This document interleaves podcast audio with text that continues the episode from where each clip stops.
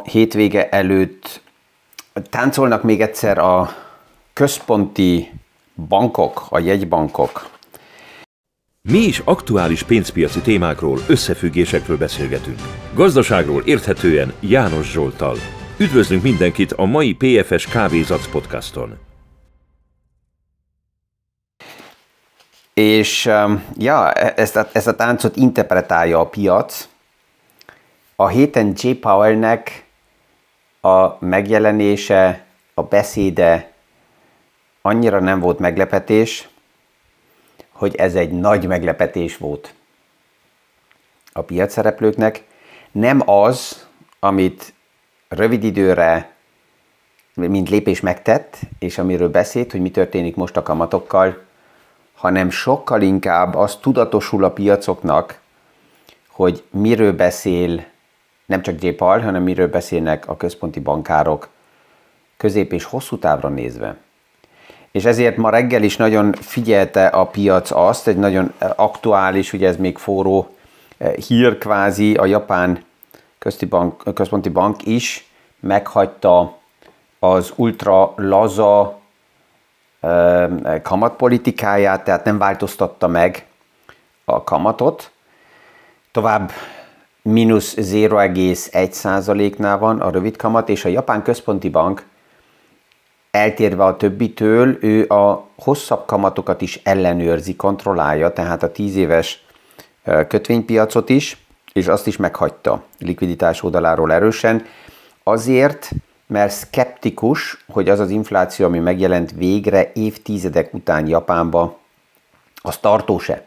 És ez érdekes, ez a perverzió, ami a, a világon így azért különböző gazdaságokban megjelenik, hogy Japán évtizedek óta azzal küzd, hogy nincs infláció, hanem defláció van, és örvendenek, ha végre tartós inflációt láthatnának, mi pedig a másik oldalon megteszünk mindent azért, hogy valahogy az infláció visszacsökkenjen, és ne kelljen az infláció ellen küzdeni. A tegnap a svájci nemzeti bank ugyanúgy meghagyta a kamat szintet, és nem emelt, annak ellenére, hogy az volt az elvárás, hogy emelni fog. A Norvég Központi Bank emelt, annak ellenére, hogy ott az volt az elvárás, hogy nem fog emelni, és jelezte, hogy további kamat lépések jöhetnek, az Európai Központi Bank köréből, Christine Lagarde igazgatósági köréből szivárgott ki az a, az a hír, hogy a piacok azért ne béküljenek abban nagyon bele, hogy um, kamatok nem emelkednek tovább és csökkenni fognak, mert lehet, hogy további lépés szükséges, ez mind infláció függő. És ez az, ami, ami foglalkoztatja persze a piacokat, mert um, J. Paulnál is, és hogyha megnézzük a J. Paul fellépését, a beszédét, ez szinte olyan volt, mint hogyha a piacoktól elnézést kérne, bocsánatot kérne, hogy az igazgatósági körnek a véleménye az inkább abba az irányba hajlik, hogy na ja, mégis további kamatemelés jöhet, pillanatnyilag 50-50% a kamatemelési elvárás a januári gyűlésre nézve, a novemberi gyűlés nézve az körülbelül 30% hogy lesz kamatlépés, 70 hogy nem, de addig még rengeteg víz lefolyik a Dunán, de hát ugye minden, ami így mind ötlet, mind gondolat megszületett, azt a piacok egyből e, e, kézbe veszik, árazzák be, és ez, ez, ez, a, ez a, a fő kérdés, ami foglalkoztatja a piacokat, hogy meddig fog ez a hája for lange maradni. És ezt mi itt biztos, hogy a podcastokban még sokat, sokat fogjuk beszélni és vitatni,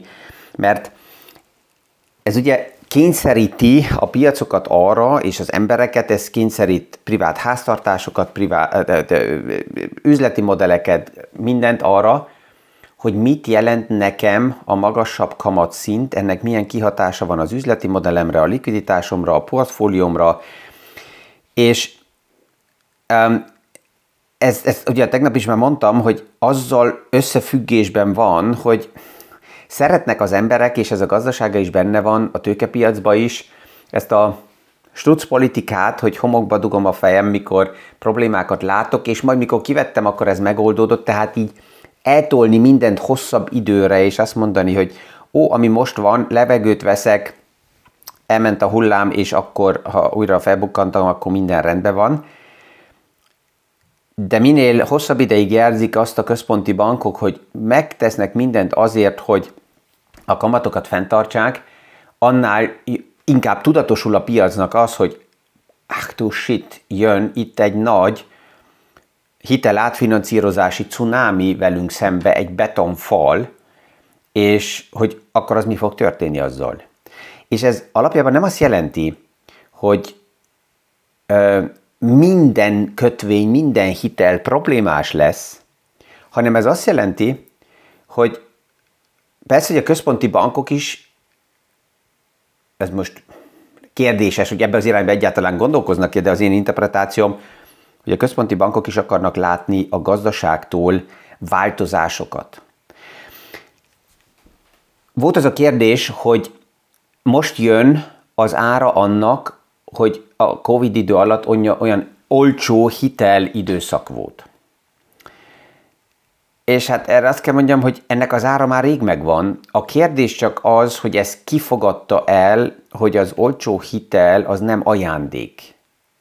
Az csak annak ajándék, aki a olcsó hitel ellenére a fájdalmas, kemény házi feladatokat megoldotta. Aki az olcsó hitelt, az olcsó pénzt ajándékként könyvelte el, és partizott és nem csinált semmit, annak kemény. És, és, és ez, ez, ez az a, a, a, a tánc, ami fontos. Ha az összgazdaságot megnézzük, akkor ugye az amerikai gazdaságból a Fednek a prognózisa az, hogy a gazdaság tovább erős lesz és növekedik. Tehát azt jelenti, hogy összességében a vállalatoknak a menedzsmentjei, a tulajdonosok, a bizniszmodellek, azok a nagyon kemény házi feladatok elvégezték, tehát a nagyon kemény azt jelenti, hogy nem ajándékokat osztogatnak senkinek, hanem ha olcsó pénzhez jutnak, akkor maximalizálják abba az időbe a nyereséget, hogy ebből legyen puffer, hogy a pufferből tudják a transformációt továbbvinni, és ha jönnek magasabb kamatok, akkor ez őket ne zavarja. Az, aki ezt nem oldotta meg, hát annak kemény lesz a magasabb kamat. De ez ugyanaz, mint a privát háztartásoknál is, aki belement hit, o, o, olcsóbb hitelekbe, és ez, ezt, ezt többször elmondom, mert évtizedek óta ez a téma, amikor olcsó hitelek lehetőségei vannak a, a privát embereknél is, hogy kalkuláljanak cashflow oldaláról és a havi terhel oldaláról úgy, hogy a hosszú távú, magas szintű kamatot vegyük kalkuláció alapként. És akkor nagyon sokan azt mondták, hogy jó, de hát hogyha úgy kalkulálunk, akkor ezt nem tudjuk megengedni magunknak, vagy ez nem fér bele. Ez nem azt jelenti, hogy azt az investíciót akkor nem meg kell megcsináljam, akkor más stratégia kell, és azt a kérdést kell magammal kezeljem, hogy ha a hitel lejárása előtt, a végtörlesztés előtt a kamatok változnak, akkor erre mi a stratégiám?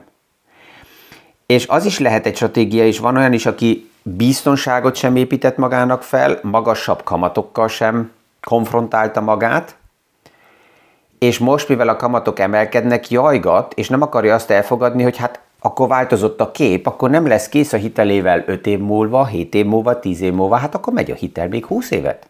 És so what? Hogyha az alapinvestíció megfelelő, akkor ez rendben van.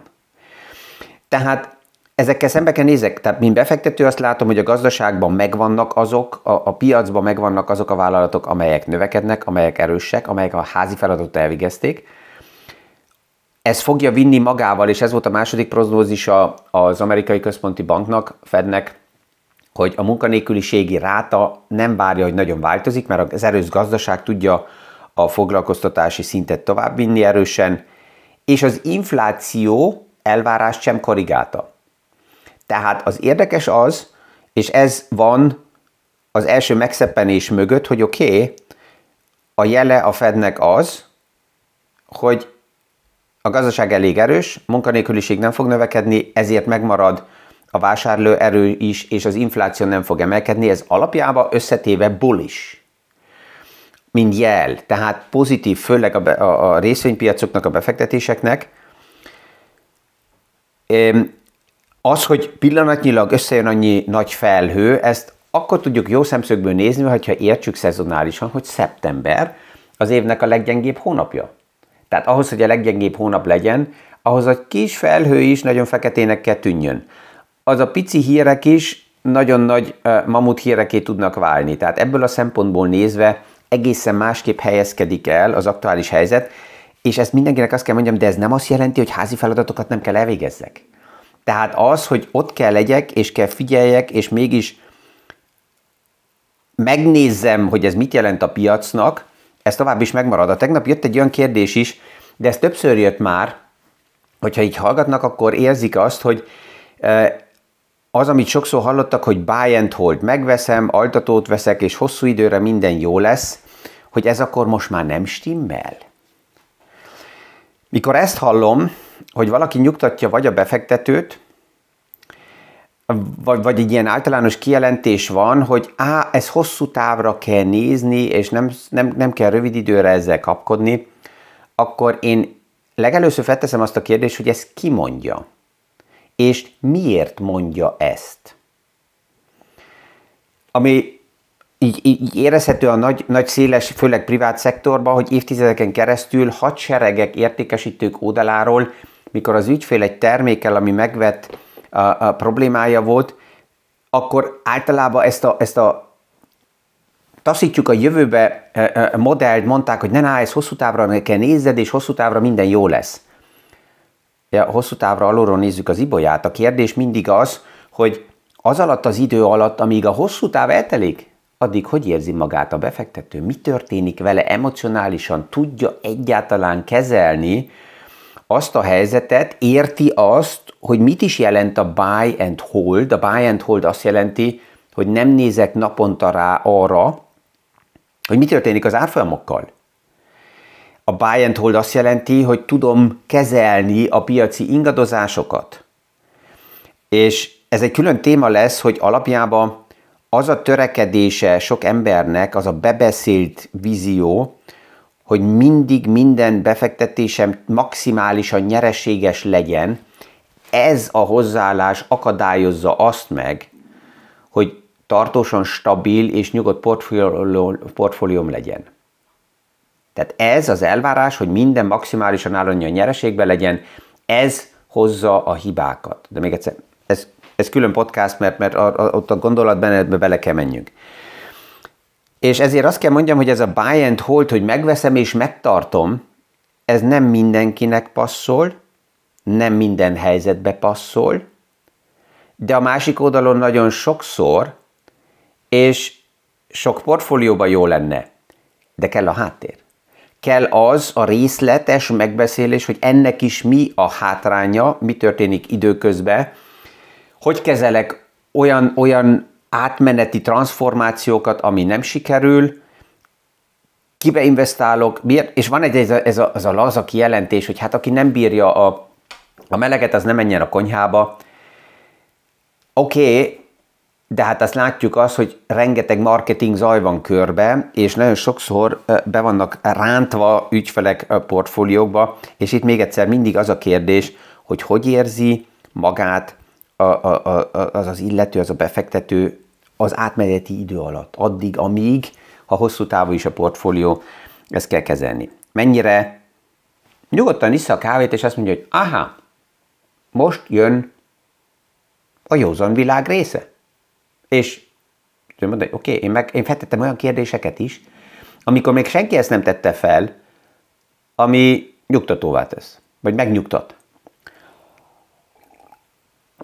Tehát ez a nagy átfinanszírozási fal abból a szempontból is érdekes, um, egy olyan BlackRock kiértékelés a kezembe került, hogy például banki oldalon a bankok um, csőd bejelentései a banki statisztikákban, mert ugye a bankok finanszíroznak sok mindent, tehát nem, nem a banki csődbe menetel, hanem a banki mérlegekbe a statisztika veszélyek milyen szinten vannak, és aktuálisan 2023-ban ez elég szépen ugrott um, Covid szint fölé, de még nincs teljesen a pénzügyi válság szint, uh, szint magasságán, és hát azért Érdekes, egy, van egy másik kiértékelés, amelyik azt mutatja, hogy már um, a csődveszély az 91-es, 1991-es szint uh, uh, fölött van, és uh, ez mindig attól függ, hogy melyik hitelkategóriát vesszük kézbe, és mit nézünk meg.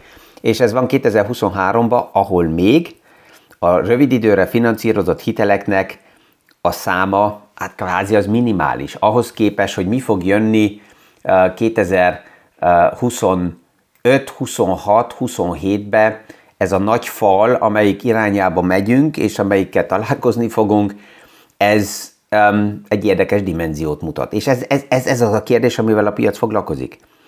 Ezt ki tudjuk nőni, ezt, ezt ki tudja a piac termelni, mert hogyha megvan a gazdasági növekedés, akkor az átfinanszírozás nem lesz probléma, de hát nem minden üzleti modellnek fog ez sikerülni.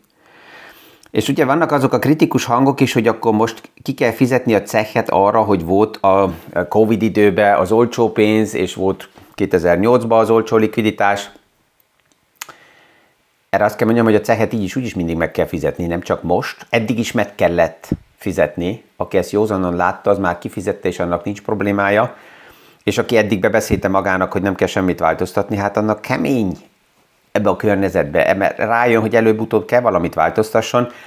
Volt olyan ugye vélemény is, amit én alapjában támogattam, és még mindig azt mondom, hogy az helyesebb, ha a háttérben megoldjuk a házi feladatot, hogy 2008-ba is, 2020-ba is, a központi bankok igen likviditásra támogatták a gazdaságot, már csak azért is, hogy ne dőljön rengeteg ibarák tömeg munkanélküliségbe, hogy ne alakuljon ki az a helyzet, mint 1929 után, a 30-as évek elején a tömegmunkanélküliség, és akkor ez az, a, az alapja volt, a talaj volt a radikális erőknek a felerősödéséhez.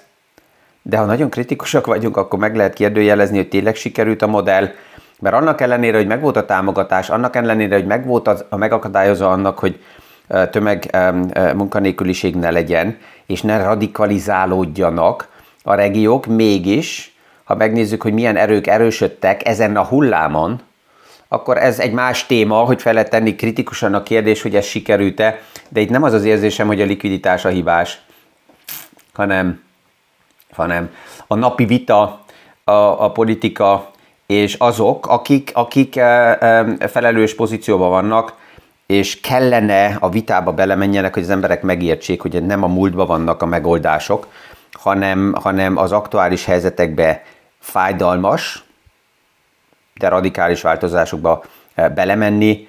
E, ha valaki az idő előtt jár, akkor ennek persze, hogy nem akkor annyira radikális, hát ő mindig azzal küzd, hogy mint first mover, mint úttörő, e, tízből kilencen szebbe jönnek vele, és azt mondják, hogy, hogy rossz irányba mensz, akkor fordulj meg aki ezt így kibírja előre, az, annak eh, nincs az a radikálitás, amikor a tömeg mozdul, de ebből is azt látjuk, hogy az árat mindenki megfizeti, vagy előbb, vagy utóbb.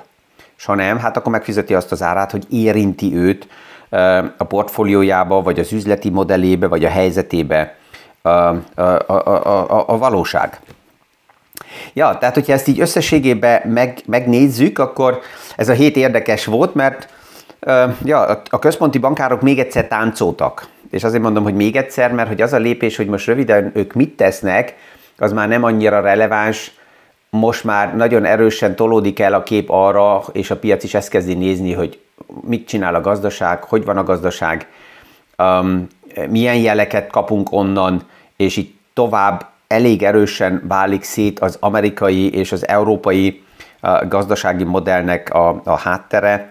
Sajnos, mikor ilyen erős, radikális változások vannak, akkor azt látjuk, hogy egy nagyon gyors reakcióra felépített gazdasági rendszer, high and fire modell, az gyorsabban reagál, és egy olyan rendszer, mint az európai is, amelyik inkább a, a lassú, egészen más szociális hálóval felépített struktúra, az lassabban reagál. Most melyik a helyesebb az a kérdés, a nap végén az érzésem az, hogy az európai modellnek megvannak az előnyei, de ez a felelősséget nem veszi le a vállunkról, hogy annak ellenére, hogy lassítani lehet változásokat, ki kell mondani, hogy megvan a kényszer, hogy legyenek a változások, mert ha nem, akkor a, a, a fájdalom csak el van tolva, és akkor az még erősebb lesz. So, itt próbálok valahogy kiláb, kilábalni ebből a mai érdekes gondolatmenetből a végére. Um, ja, mindenkinek kellemes hétvéget kívánok, jó pihenést. És a jövő héten folytatjuk tovább a hangos gondolkozást. következő PFS Kávézac podcast alkalmából. Mi is aktuális pénzpiaci témákról, összefüggésekről beszélgetünk. Gazdaságról érthetően János Zsoltal. Üdvözlünk mindenkit a mai PFS Kávézac podcaston!